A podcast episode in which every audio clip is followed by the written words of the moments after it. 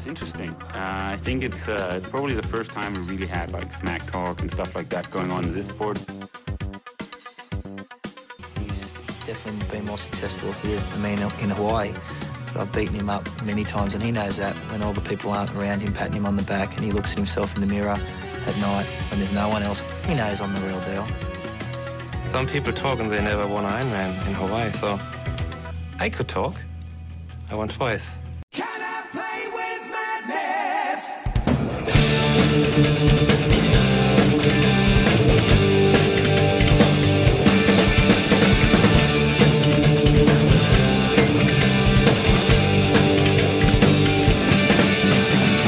Give me the chance to wonder, to wonder if I'm free. Give me a sense of wonder, to know I can be me. Give me the strength to hold my head up, spit back in their face. Christian Høgenhavn, en top professionel idrætsmand som dig. Hvor smadret er kroppen lige nu? Jeg kan se, du har på Strava, du har været i gang med lidt let træning efter din outstanding performance her i søndags. Jeg synes faktisk, den har det rigtig godt. Altså, jeg synes, det bliver mindre og mindre slemt. Den værste gang, det var efter min første Ironman. Altså, det tror jeg knap nok, jeg kunne gå 3 dage efter. Men du har jo også kørt ekstreme mængder træning igennem, så det er klart, at den er efterhånden gearet til at tage imod nogle tæsk, og det er måske også derfor, det kan vi jo godt starte med at afsløre, at du allerede kigger den frem om 3 uger, er det ikke korrekt? Jo, og det var egentlig, det er nede i Almere, hvor jeg også kørte sidste år, så hvor jeg havde en rigtig god oplevelse dernede, og ekstremt sød værtsfamilie, som jeg også glæder mig til at komme tilbage til, og havde generelt bare en rigtig god tur med min familie og min kæreste Louise dernede, som vi lidt ville prøve at gentage i år. Så det var egentlig besluttet før København. At I vil prøve at arbejde videre på noget af den form, du har fået opbygget, for at se, om I kan lave en poleplacering, eller måske endda kæmpe om sejren dernede. Tror du også, det er realistisk at forbedre den tid, du laver i København, eller er København en rute, som er, kan man sige, er hurtigere end andre steder? Er det, og hvilke tanker gør du der omkring det? Det må være alt det her. Faktisk ikke, jeg har ikke gjort mig de store tanker om det. Altså, før København var det lidt, der var det København, der fyldte det hele, og Almere fyldte ikke rigtig det store. Det handlede egentlig lidt mere om at bare blot at få en god oplevelse dernede. Men altså, jeg ved ikke, altså jeg ville prøve at tage nogle andre taktiske valg, end jeg gjorde i København, og så se om hvad det ligesom fører til. Du parer til at gamble lidt, måske? Nej, det synes jeg gjorde i København. Ja, okay. Men altså, det kan vi jo komme tilbage til. Ja, men altså, ja, helt sikkert. Jeg tror, jeg vil prøve at køre et mere veldisponeret race, måske. Og så se, hvad, hvis kroppen er med, om hvad det så ender ud i. Altså, det er jo ikke, jeg føler lidt, jeg har alt at vinde og ikke rigtig noget at tabe dernede. Så. Christian, lad os prøve at tale om din vilde dag i København. Som jeg følger på siden, så kan jeg se, at der generelt bliver svømmet nogle rigtig hurtige tider. Topdrengene, de ligger og svømmer 45 minutter. Rigtig hurtig svømning, og tror også, at du har en af de hurtigste svømninger i din karriere, men du er stadigvæk et stykke fra de bedste. Det, jeg hæfter mig ved, det er, hvor relativt hurtigt du kommer op til frontgruppen. Ja, vi ved alle sammen, at du er rigtig god på cykel, men du kommer noget hurtigere frem, end jeg umiddelbart havde forventet. Prøv lige at fortælle om dine egne tanker omkring det her.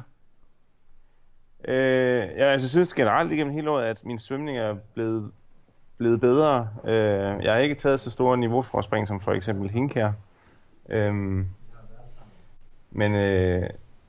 Jeg synes, jeg kommer fint fra start og ligger egentlig på nogle gode fødder, som efter vi overhaler en gut, som jeg ikke lige helt ved, hvem er. Men altså, han går ind på hans fødder, og jeg går ind på hans, og så ender det med, at han taber hans fødder, og jeg vælger i momentet og ikke at gide at brænde en tændstik der, og ligesom hvile i, at jeg ved, at cykelformen den var rigtig, rigtig god. Og så, jamen, så ligger jeg egentlig bare på hans fødder, og så kommer Chris Fischer jo op, og der må jeg indrømme, jeg tænker, satans!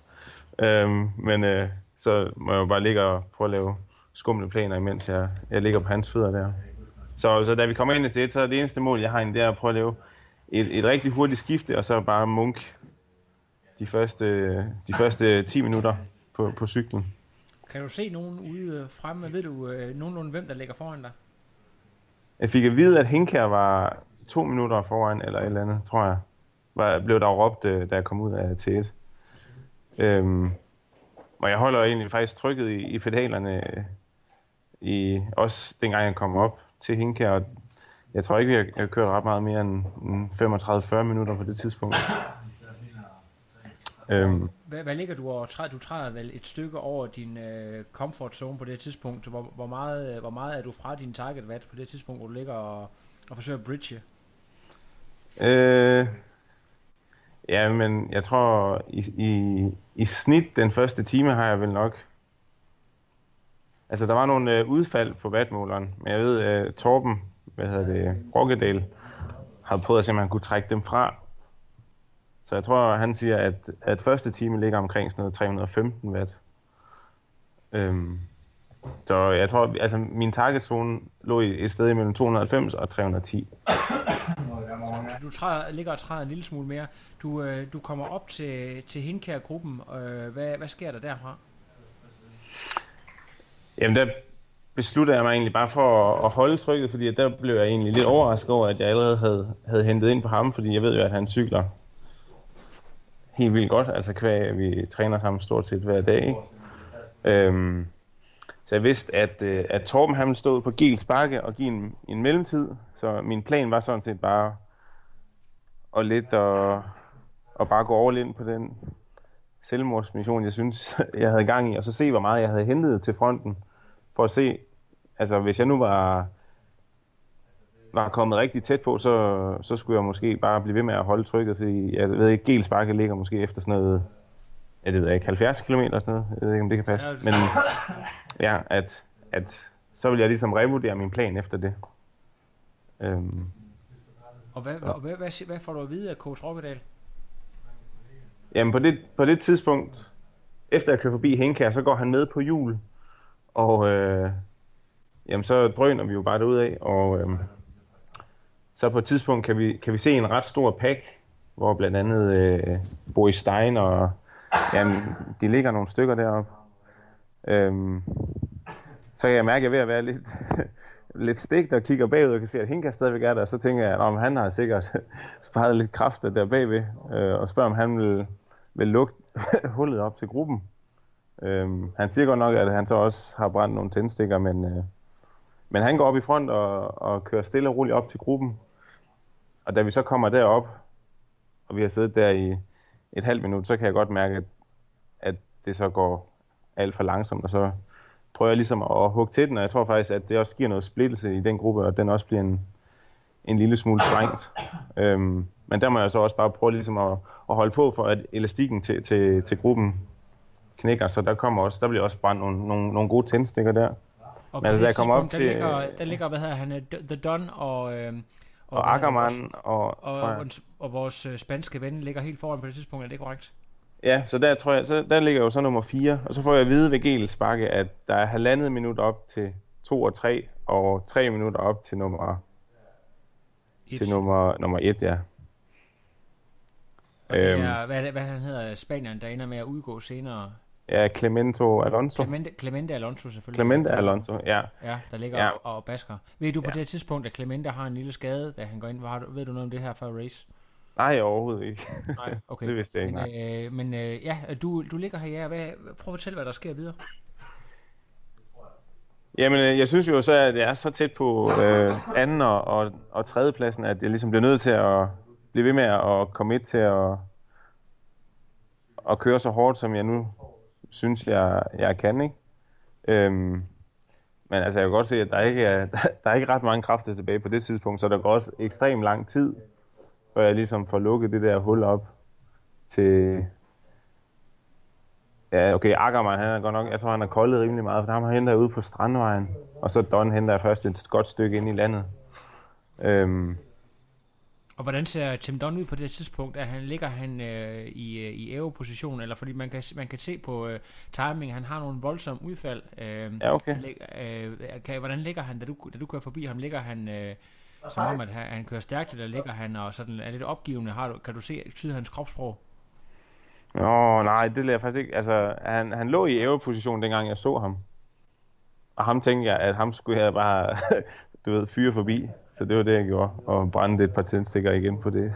Ja, fedt. Så der kører du simpelthen ind på andenpladsen på det tidspunkt der? Ja.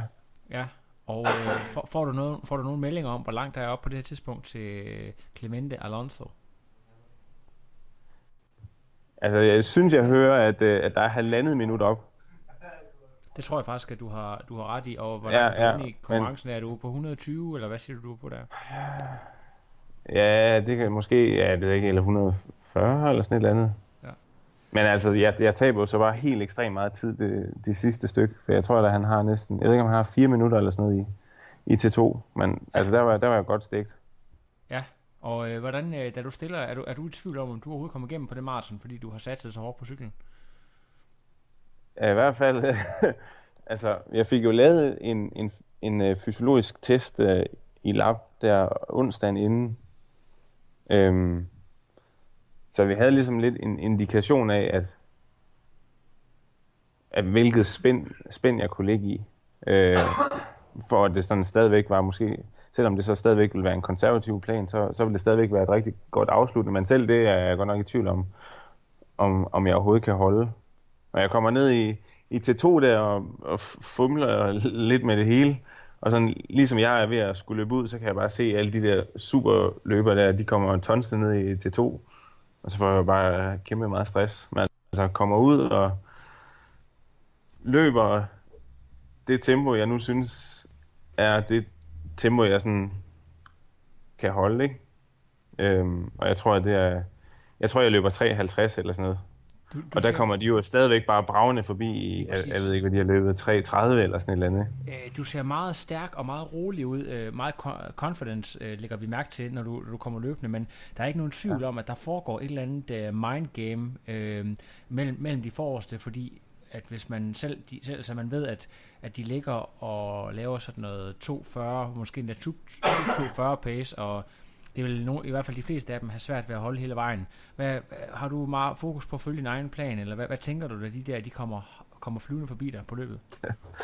Ja, vi har så meget minus på overskudskontoen allerede fra kilometer 1, altså, så det var virkelig bare, det var ren overlevelse, og altså det gjorde bare ondt fra første kilometer, så det var virkelig bare at prøve at holde et steady pace og virkelig få kørt sådan overdrevne mængder af gels og cola ned i svældet. Man ser jo også en Henkær, der virkelig sådan er, han ligner manifestationen af painface, altså virkelig. Altså han er simpelthen smerte over det hele.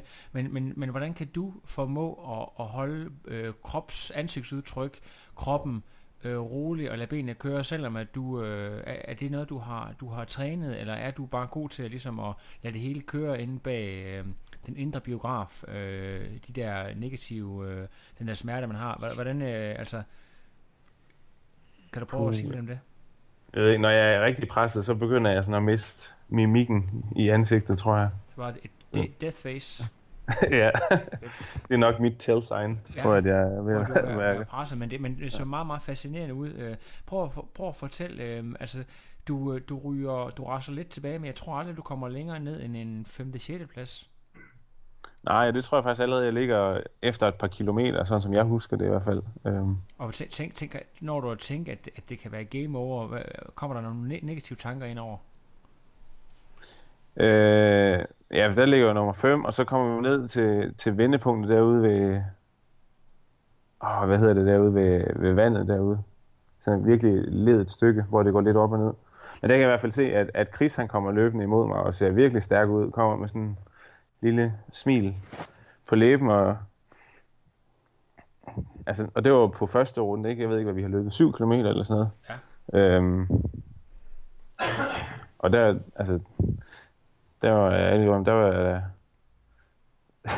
var jeg godt presset, men altså folk, de blev ved med at råbe ude på ruten, at du ved, jeg skulle holde mig til gameplan, og det var sådan set også det, jeg havde tænkt, og at de sikkert skulle kolde over foran, og det var også min første tanke, altså, fordi lægger man ud i 3:30, der er jo ikke nogen, der har afsluttet i sub 2:30 på et afsluttende maraton, så jeg kunne ikke se, hvorfor de skulle gøre det derovre. Nej, lige præcis.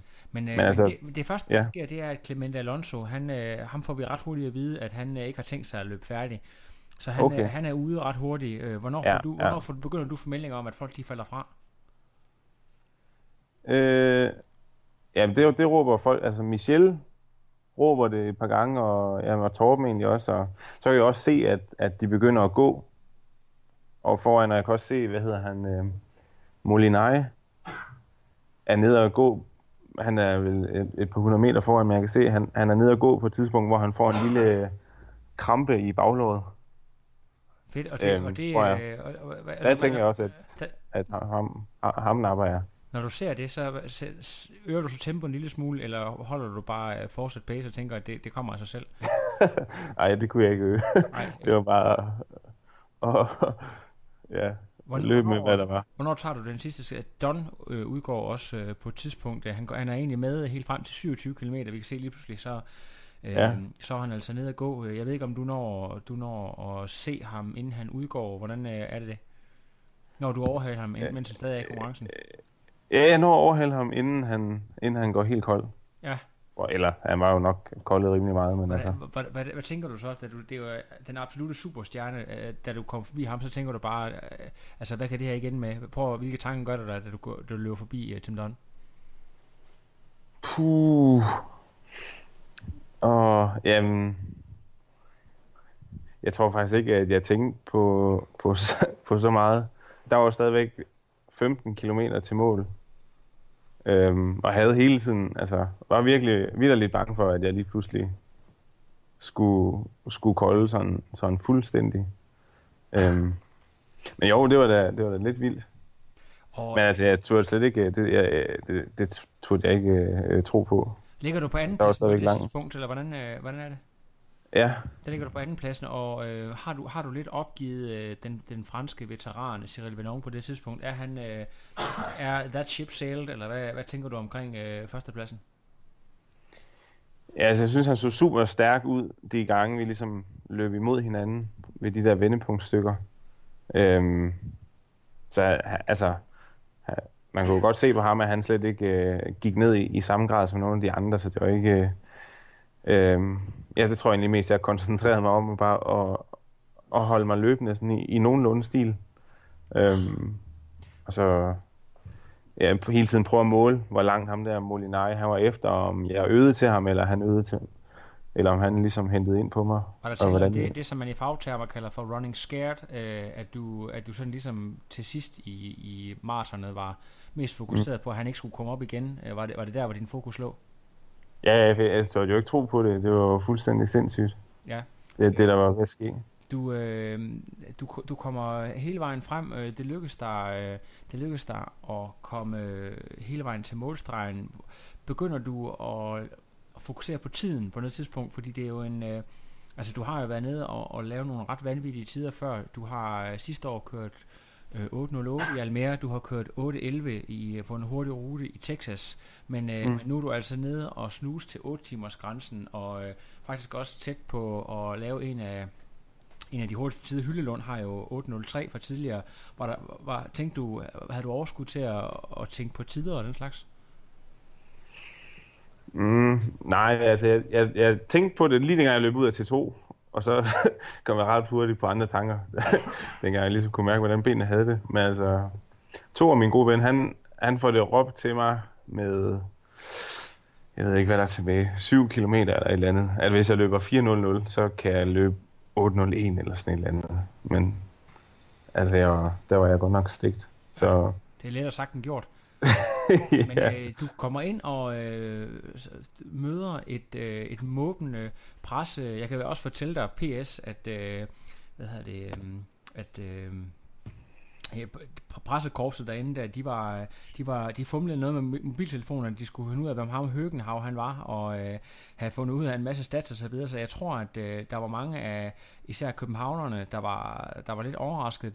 Det er ikke sikkert, at Altså, vi er jo efterhånden nogle stykker, der kender dig, men jeg tror ikke, at navnet sådan måske er noget hele vejen til hovedstaden endnu, men, altså, folk, du er i hvert fald klar med kamera og så videre, og du bliver faret som sådan en hjemvendt gladiator. Prøv lige at sætte ord på det, du oplever, da du kommer ind og krydser målstregen. Ja, det er absolut det vildeste, jeg nogensinde har oplevet. Både en forløsning over, at det ligesom var over, og hele... Det gør det jo kun så meget federe, når man har kæmpet så meget, og haft så mange mentale kampe undervejs, og så kommer i mål i en rigtig, rigtig god tid, og en god placering. Og, altså, jeg følte, at jeg havde vundet, og valgte også lige at tage en sejrsgang med high fives og sådan, for virkelig at prøve at suge momentet til mig. Jeg ved ikke, om jeg nogensinde kommer til at opleve det igen, så jeg vil gerne have det hele med. Det forstår jeg udmærket godt, og jeg tror også, at publikum synes lidt, at du havde vundet. I hvert fald, så gav de den fuld skrald derinde. Det var helt ekstremt vildt. Altså, nu er der gået nogle dage. Har du sådan haft overskud til at kunne gå lidt op i helikopterperspektiv og analysere lidt på dit resultat i forhold til overall performance og i forhold til hvor vildt det egentlig er? Og der er hele tiden den der... altså sportsfolk, de vil jo altid gerne måle sig mod de bedste. Hvor synes du selv, den her performance ligger i forhold til dansk elite-niveau og i forhold til et internationalt elite-niveau? Ja, det ved jeg ikke. Jeg ved ikke, om jeg tænker på mig selv som international elite. Altså, jeg synes, der var nogle rigtig, rigtig hurtige gutter, for eksempel SDU, meget imponeret over... Det Bækkegaard, han lavede nede i Finland et par uger inden, som egentlig også var sindssygt inspirerende til også bare at prøve at gå ud og give den for sindssygt gas. Og Mathias Pedersen, som der også har givet mig røvfuld på... Ja, det var så på VM Lang. Ja. Ja, så... Altså, jeg ved ikke, hvor jeg ligger i hele det spænd, men jeg føler lidt, at jeg kommer bagfra, altså, og selvom jeg godt nok er lidt ældre end de unge løber, så... Ja, du er jo hele 27 år gammel, skal vi lige huske at sige. Ja. Jeg er heldigvis ikke så gammel i tri, men jo, altså det ved jeg godt nok ikke. Nej, det kan godt være, at det ikke, jeg ikke har været så meget i helikopterperspektiv. Betyder det noget for dig, at din tid er den næst hurtigste danske tid? Altså, jeg ved godt, at der sker meget på få år, og der kommer hele tiden nyt udstyr, og dage og så videre kan spille ind. Det er efterhånden ved at være en del år siden, tilbage i 2010, Rasmus Henning kørte de der 7:52, men altså, begynder du sådan at tænke, at det kan sgu være et mål for mig at gå ned og lave nogle af de tider, og rent faktisk vinde Ironman-stævner ligefrem, for det er jo ikke... altså, vi har haft rigtig mange dygtige atleter, men atleter, der ligefrem vinder Ironman-konkurrence, dem har vi altså ikke haft ret mange af. Nej, jeg synes, der er nogle ting at arbejde med. Nu synes jeg, har prøvet at arbejde en del på svømning her hen over vinteren. Det har så åbenbart ikke været nok, og det er jo nok heller ikke noget, man bliver super dygtig til at svømme og have fuld fokus på det en vinter, men...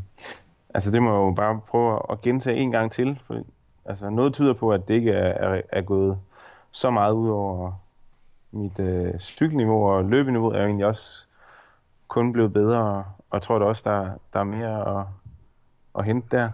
For jeg synes altså, jeg er rigtig fint tilfreds med den måde, jeg ligesom fik kørt på i København.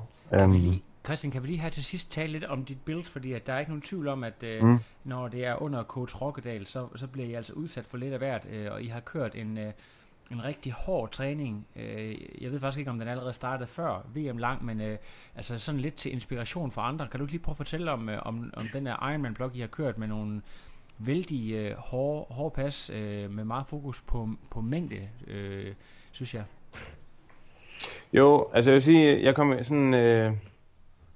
Jeg har haft en del problemer med kroppen, sådan både op til Texas, som så kulminerede lidt efter Texas, hvor jeg så havde endt med at have en meget rolig periode, så jeg var meget frisk i det, jeg ligesom gik ind i mit build-up til, til VM Lang. Jeg havde også lige været på en lille ferie med familien inden, og sådan, så jeg kom ret frisk ind i det race, så der gik ikke mere end et par dage,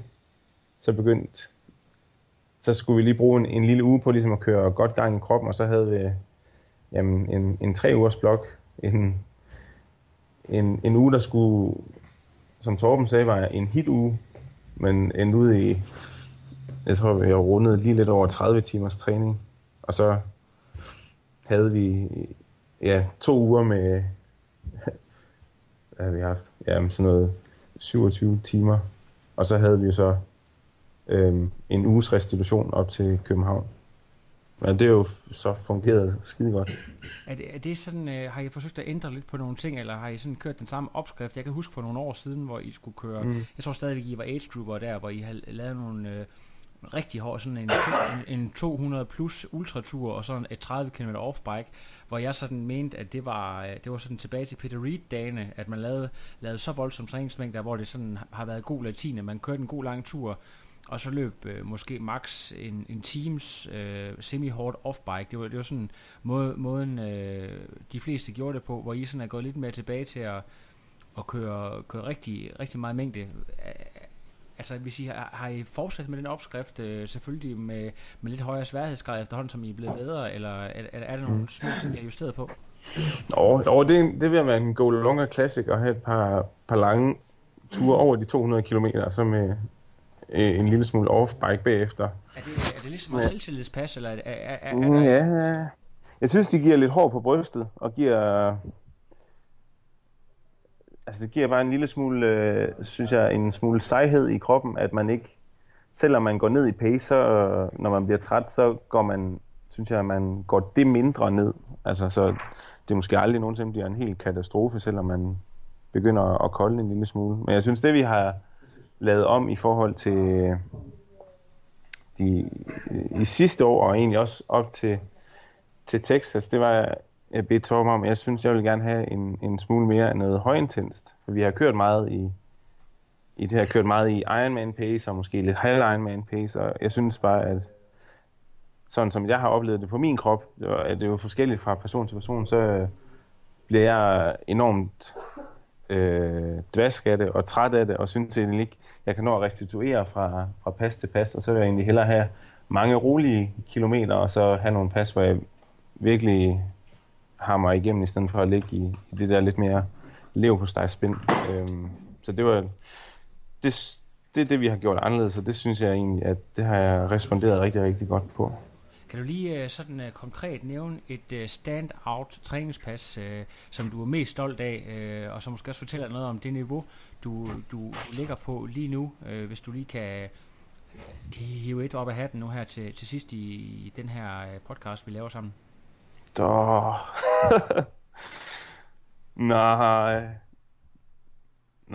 det må jeg indrømme, det kan jeg egentlig ikke lide. Jeg begyndte at hænge mig mindre og mindre i enkelte træningspas, og så egentlig... Mere kontinuitet måske? Ja, jeg prøver at få klokket, men jeg har fundet ud af, at hvis jeg lader være med at hænge mig for meget i de rigtig gode træningspas, så hænger jeg mig heller ikke for meget i de dårlige træningspas, og så... overall, det er mere glad. Men allerede der kom du med et guldkorn, som du lige fik listet ind der. Fantastisk, Christian. Jeg glæder mig rigtig meget til at se, om der er endnu mere i tanken til Almere, og ellers så er det jo bare at nyde.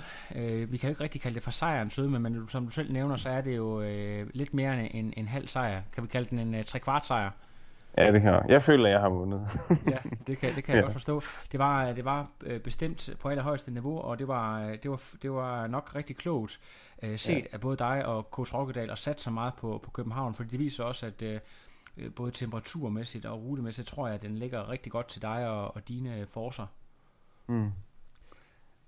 Ja, det tror jeg også, og så ikke mindst, altså, det var også rigtigt, altså, stemningen derovre er jo bare, det var virkelig vanvittig, det må man bare sige. På højeste niveau. Jeg skal lige høre her til allersidst, har den danske presse, som jeg kunne forstå, havde lidt svært ved at udtale dit efternavn, har de haft ringet til dig, har der været travlt ved telefonen, eller er du stadigvæk i stand til at kunne gå på gaden efter i søndags?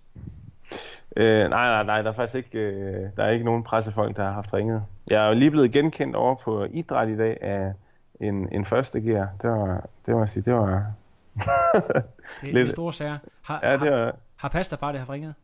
Nej, det har de ikke. Godt, men de citerer vel bare for mig, så det er fint nok. Jeg ringer altid, jeg ringer tidligere sent, og det må vi bare vende os til.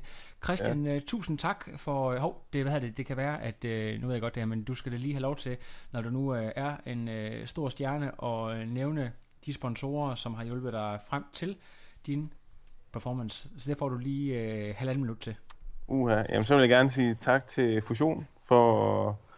og ture at gå forrest og ture at eksperimentere med nyt tøj. Jeg vil gerne sige stor tak til Hans Peter og Børkop cykler, fordi at de startede med sidste år egentlig og tro på Henke og jeg, og tro på de drømmemål, vi nu engang har.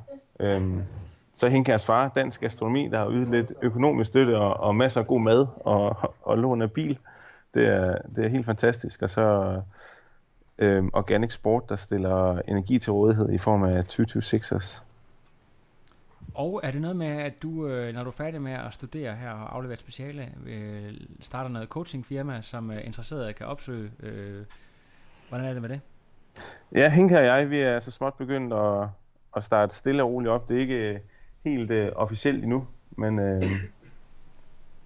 vi havde da... Du skal holde øje med Go Longer side her i nær fremtid, er det, du siger til mig?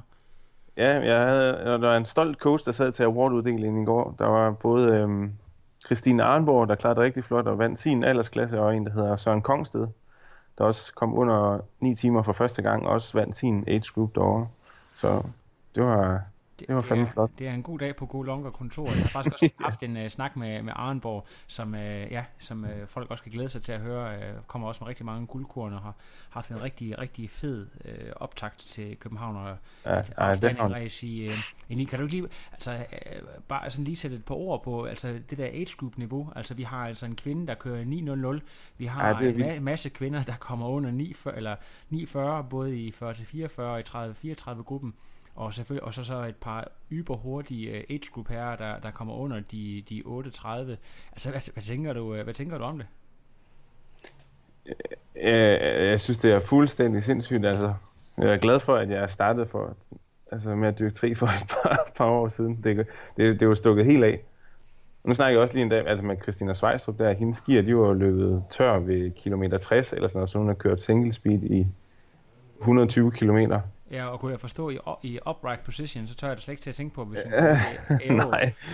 Nej, det lyder fuldstændig sindssygt. Men det er jo også bare, sporten er jo ikke, den er jo stadigvæk ung, men folk har jo efterhånden dyrket den i mange år, og folk tager den jo seriøst og træner jo, plus 15 timer, så bliver man jo også bare rigtig, rigtig god, hvis man gør det mange år, ikke? Så spørgsmålet er, om vi kun har set toppen af isbjerget, eller om det er det fortsætter. Det er i hvert fald... Ja, det kunne være. Christian, tak fordi, at du vil fortælle os om dit race, og løfte lidt af slæret op, hvad der foregår bag sådan en outstanding performance. God restitution, og jeg håber, vi ses til kage eller træningspas i meget, meget nær fremtid. Jamen, det kan du tro. Jeg håber ikke, jeg har vrøvlet alt for meget. Jamen, der har du bestemt det. Okay, hvis du er lidt træt. Ja, det forstår jeg godt. Christian, ind og sov med dig. Vi tælles. Ja, tak. Det gør vi. Hej då. Hej då. No, I am done. Another. But no, I'm done. I have no power.